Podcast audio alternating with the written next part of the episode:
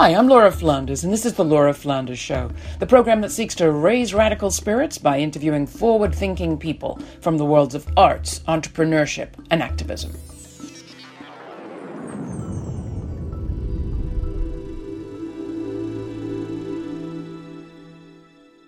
May Day. In much of the world, it's a workers' holiday celebrating the achievements of the organized labor movement, like the eight hour workday and the weekend.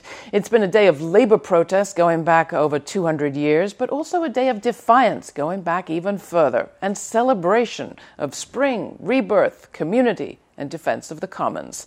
On today's program, we celebrate the resilience of activists and their demands, which haven't changed all that much over the centuries, and we feature some of the actors behind this year's May Day from Beyond the Moment, across movement coalition, and others. After the election, I was looking for something utilitarian that people could actually get engaged with that was connected to what I thought was more of a long term perspective of the issues they're going to be facing. Agunda Okeyo, writer, activist, and founder of Hater Free New York City. Boycotts traditionally have always been a great way to affect high halls of power where we're looking at the BDS approach with Palestine, or you're looking at uh, the boycott of apartheid South Africa, or you're looking at the Montgomery bus boycott. So for me, it was a kind of vehicle for social justice that was obvious to kind of uh, tap into for the work that I felt has to be long term. At the moment with Hater Free NYC, essentially what we're doing is we have a, a, boycott campaign that we have on the website where we're going off of a model where we have a hater of the month, specifically targeting business interests connected to the Trump administration including his cabinet.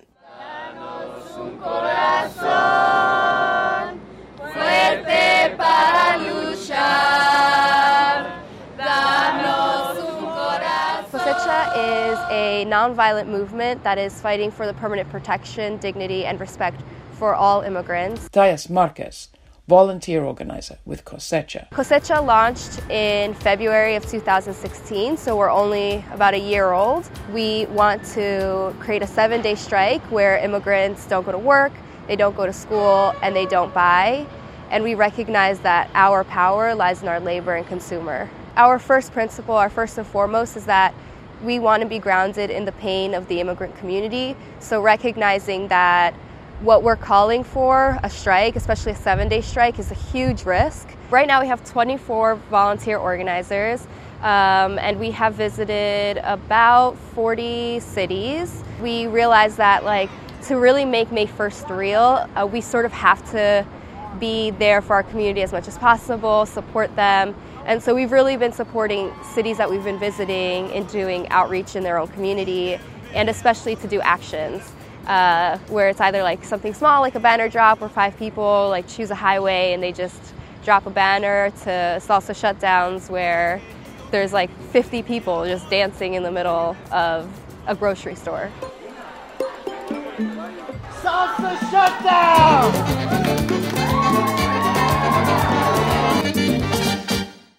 Uprose was founded in 1966 it was founded by Puerto Rican activists who were moving into Sunset from Red Hook to meet the unmet needs of the Puerto Rican community.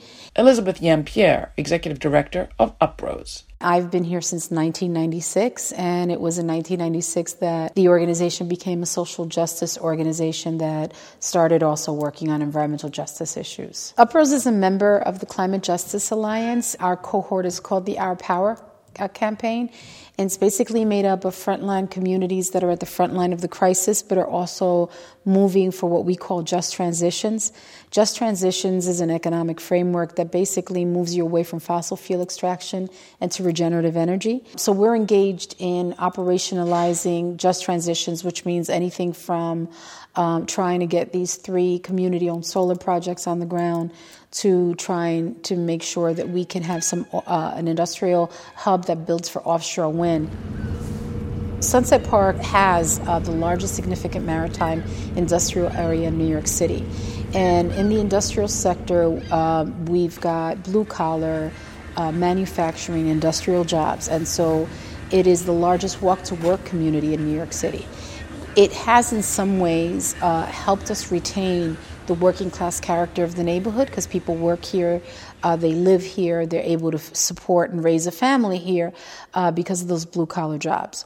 What we saw happen in the last three years was that Jamestown came into Sunset Park with this view of taking the industrial sector and turning it into the next Chelsea, the next Williamsburg. And so we immediately started uh, reaching out to them and trying to figure out how we can get them to agree uh, to start building for climate adaptation, for resilience, for renewable energy, for the kinds of what we think are sort of new uh, industrial jobs that not only address the needs of the community uh, and, and, and stimulate the economy locally, but also address the climate adaptation needs of, of, the, of, the, of the region. We have come too far, we won't turn around. We'll flood the streets with justice,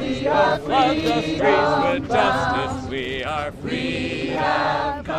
Sanctuary, I think, is it's an interesting concept and it's quite open concept. Michelle Castaneda, volunteer at the New Sanctuary Coalition. It's up to us to figure out to put in the policies that make sanctuary meaningful. It also comes from this long tradition of spaces, houses of worship, particularly being kind of the last place of refuge um, and the strongest place of refuge uh, for people who are persecuted and people who are vulnerable.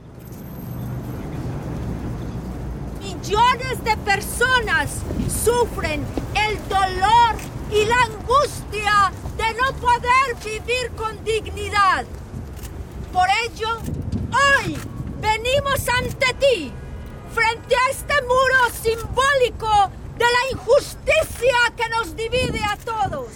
So, some of our main projects are, that are ongoing are the accompaniment project. We pair you up with somebody who's going to be going into 26 Federal Plaza, which is where the immigration courts are, for some kind of hearing or to do a check in. If you have an order of deportation and you have to go present yourself, and then this officer will determine whether to tell you, okay, come back in a month, come back in five months, or, you know, I'm taking you away. That serves some practical purposes, like, you know, helping make sure that all the forms that we need to have are there, helping make sure if there's any irregularities that um, we, we are keeping track or anything like that. But then it also serves um, another kind of function that's more difficult to describe, and that is, I think, what happens when somebody who is used to going through a humiliating machinery of the state system alone has people by their side. And on the flip side of that, what happens when someone who's more privileged, who's a citizen who's used to interacting with the state at a certain level of a certain expectation of a certain level of respect, timeliness, transparency, what happens when they, by walking with um, an undocumented person, feel firsthand the way that that person is being treated. You're listening to The Laura Flanders Show, the place where the people who say it can't be done take a back seat to the ones who are doing it. This week, a special report on the cross movement organizing that went into this year's May Day rallies May 1st. If we're going to shift the culture from consumerism, competition, and war, we're going to need media that's invested in that shift, not the sort that's funded by the oil and missile companies. So, will you help us stay free by becoming a contributing member of this program? We've launched a May Day to Memorial Day membership drive with a $20,000 goal. Will you help us meet it? Find out how and how we're planning to thank you at lauraflanders.com. And thanks. I joined uh, Iraq Veterans Against the War in 2013, and this was after a writing group uh, called Warrior Writers, which uh, gets veterans to discuss their experiences. Um, it was just a lot of like you know shame around like how my service you know during my deployment interfered with like these people's freedoms. Claude S. Copeland Jr., member and co chair, Iraq Veterans Against the War. We've been doing what's a, a campaign called Drop the Military Industrial Complex, showing the connections that militarism is present in, you know, around racial injustices, you know, around police brutality, and even like the 1033 program where, you know, they sell military grade weapons to local police forces. We want to stop militarism, but like right now, you know, how that looks on the ground realistically in our local communities, especially for, you know, frontline communities internationally, like understanding, you know, uh, the investment in the military and the actions that it takes overseas divest from, you know, like our communities around, you know, health issues, housing issues, and education. Iraq Veterans Against the War is a member of the It Takes uh, Roots Coalition, and um, they became a member of the Beyond the, the Moment larger coalition. And we had a lot of intersection around racial justice, economic justice, but like looking at it broadly through climate justice. We want to understand how we can help intersect our work into those other areas that beyond the moment has like taken an umbrella of like a, like 30 or more social justice and racial justice groups.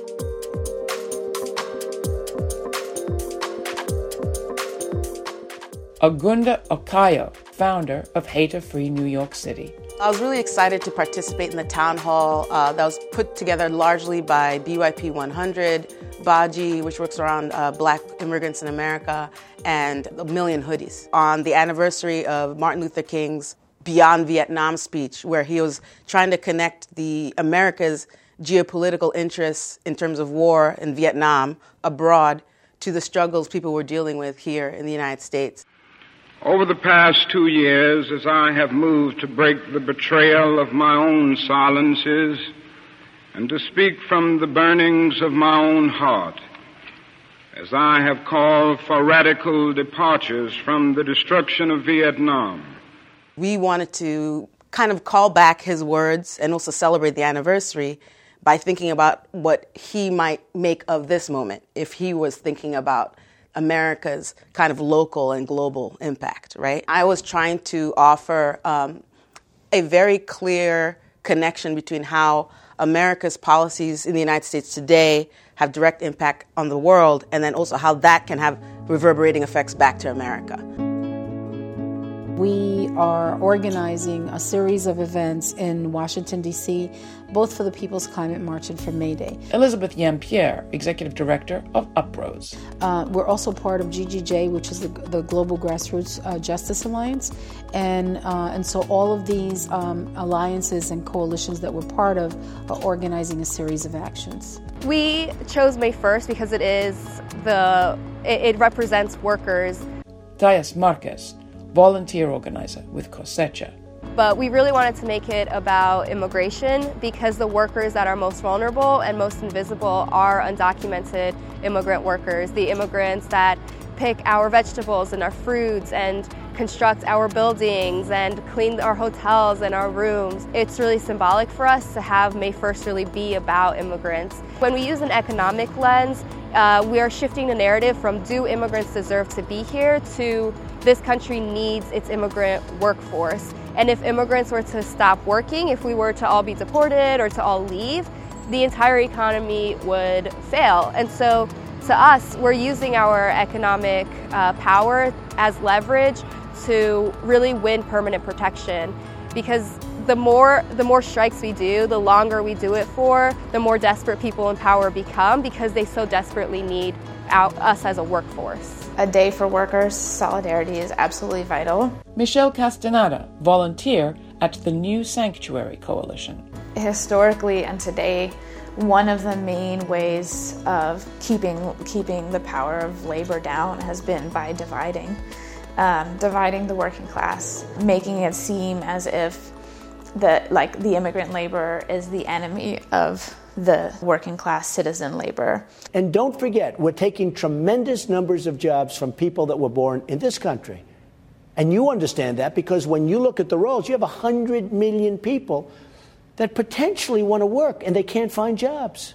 And so once we start recognizing what we have in common, what we have to gain in common, then we then we become extremely powerful. I think the issue is in this moment of resistance. Agunda Okeyo of Hater Free New York City. I think everyone is getting to a point where they're thinking about where is the power? And I don't think the United States is often engaged in conversations around the power that money has in terms of undermining the authority of poor people, women, people of color, other marginalized groups.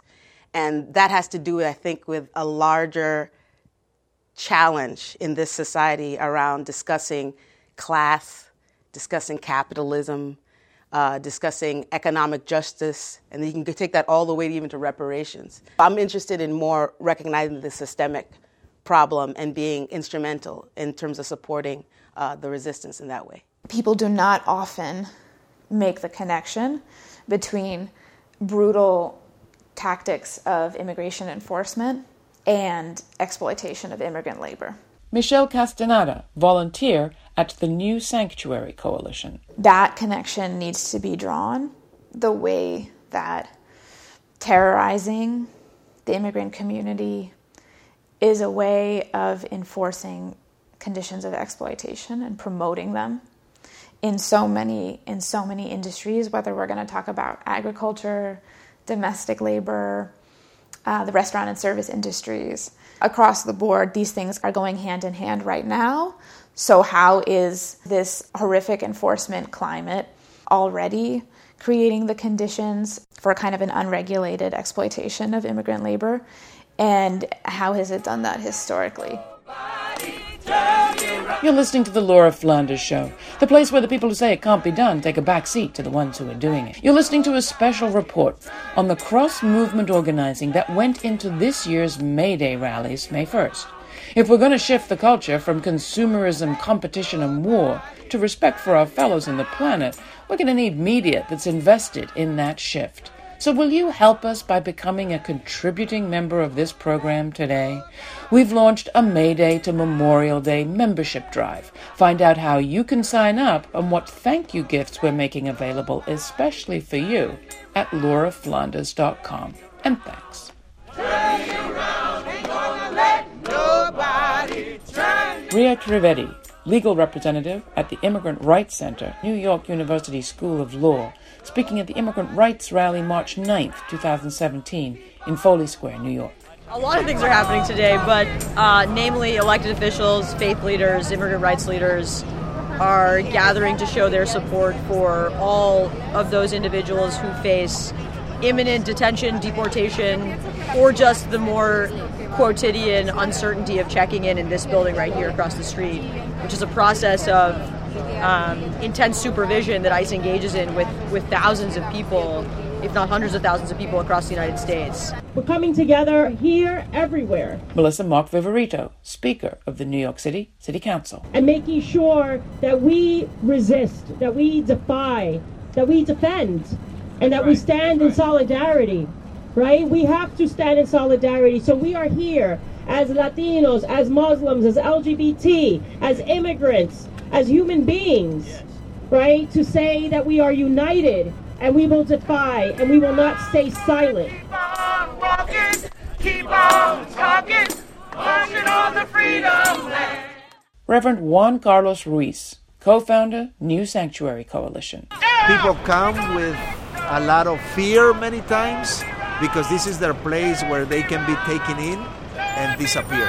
Dr. Donna Schaper, Senior Minister, Judson Memorial Church, and co founder of the New Sanctuary Coalition. We do want the Federal Plaza to become a place that welcomes immigrants and takes care of immigrants and appreciates the extraordinary gifts of immigrants. So we've been doing the Jericho Walk every Thursday. It's a silent walk, and we do it around Federal Plaza uh, and, and wearing white robes and praying.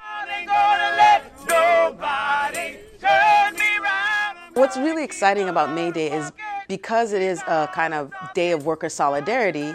Agunda Okeyo of Hater Free New York City. Workers are all people. You know, we're from all different kind of class levels and cultural backgrounds and genders and all that type of thing. So what's super exciting is that you'll see groups that are women of color led, groups that are uh, working for immigrant rights, undocumented workers. You'll see groups that are working for women's rights, reproductive rights. Um, there's going to be a lot of different groups coming together at the grassroots level who are committed to a more intersectional, multiracial, uh, non hierarchical approach to social justice movement building. May 1st seems to be a all hands on deck sort of moment. Thais Marquez, volunteer organizer with Cosecha. A lot of different movements are coming together.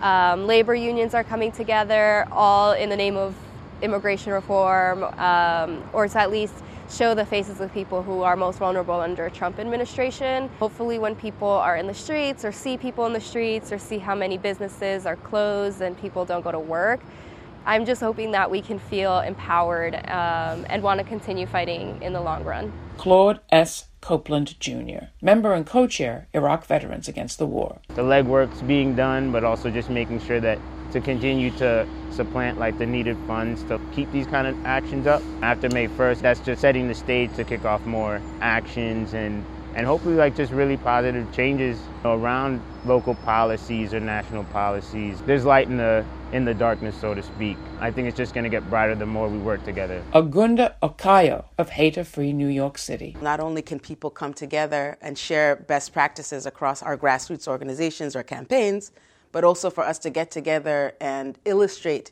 in a very clear way that there is a kind of working movement. There's a poor people's movement. There's a working class movement. There's a uh, women of color movement. And we can work together because a lot of our interests are similar. Uh, so it's about creating that patchwork of organizations, but also about recognizing that that spirit of what Martin Luther King was talking about, about a poor people's movement, it isn't dead. It's very much alive. Elizabeth Yeampierre, Executive Director of Uprose. I wake up every day thinking about uh, some of the challenges, and I think what gives me hope is really how people have shown up. Um, that that people are saying no, uh, that people are challenging some of the traditional ways that they have of working with each other, uh, trying to figure out how to collaborate better.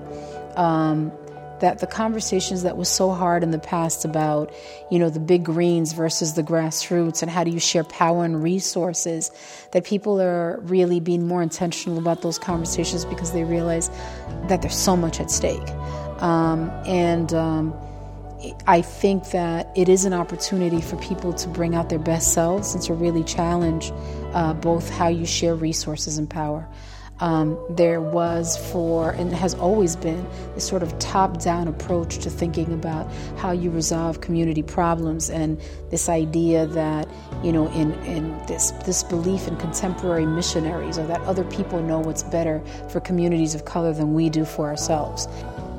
And I think that this is that moment that um, that folks realize that the answers are not only local, but that uh, it's important to invest in the capacity of the grassroots organizations. What is necessary is that we build alignment. And I think that this is that moment for building that kind of alignment, and I'm seeing that happen. And, and that's, that's exciting and necessary. And I hope that as we navigate our way through this, uh, that it will be that it will redefine how people work with each other. Thanks for listening to our special May Day report, presenting a map for what large scale cross movement collaboration looks like. The show followed organizers including Agunda Okeyo of Hater Free New York, Thais Marquez of Cosecha, Elizabeth Yeampierre of Uprose, and Claude S. Copeland of the Iraq Veterans Against the War organization. You're listening to The Laura Flanders Show. We're also a TV program. Check it out at lauraflanders.com. The show's produced by yours truly, with supervising producer Anna Barsan and our team Monica Mohapatra, Natasha Elena Ullman, Jeannie Hopper, Danica D'Souza, Anna Barsan, Emily Allen, Charlotte Prager, and Diego Romero Montiel. The music featured throughout this week's show came by way of the Free Music Archive and a special mix by Jeannie Hopper. For more information, go to lauraflanders.com and write to me. That's Laura, L A U R A, at lauraflanders.com. Tell me what you think. The Laura Flanders Show is made possible by the Novo Foundation and listeners like you. Thank you for your ongoing support, and thanks for listening. Closing out this program, more from our featured guests and information on how you can connect and get involved. You can strike out May 1st, you can do the local organizing, but if you want to learn more, you can go to lahuelga.com, so L A H U E L G A or text Huelga to 41411. If anybody's interested in joining Sanctuary Hood and organizing teams to walk through your own neighborhood, um, just send an email to info at newsanctuarynyc.org. The work of Uprose is important because it's a, it's a community organization that has a lot of history and deep roots. It's an anchor of resistance. Uh, we work at the intersection of racial justice and climate change. Uh, we have existed in the midst of all of the isms all of our life and had to address them uh, from the perspective of organizing, building community power, uh, leveling the playing field. And so all of those things that we're rooted in right now are being threatened. We're focusing uh, on trying to figure out different ways to measure our success and then also connect what we're doing with this boycott to that longer, beyond the moment, beyond this second, beyond the reaction kind of uh, approach. Uh, so we're figuring out as we go, and we want people to kind of work with us. Uh, so it's really important for people to come uh, to our website, uh, which is haterfreenyc.com. You can just go ahead and click a tab that says Join the Action, and then that way you're part of a, a mailing list uh, where we'll consistently be updating you about what is the next target, um, what our next approach is, if there's a rally that we're attending, if there's an action that we're getting involved in, if there's a protest going on. That's like a very clear way for people to stay connected.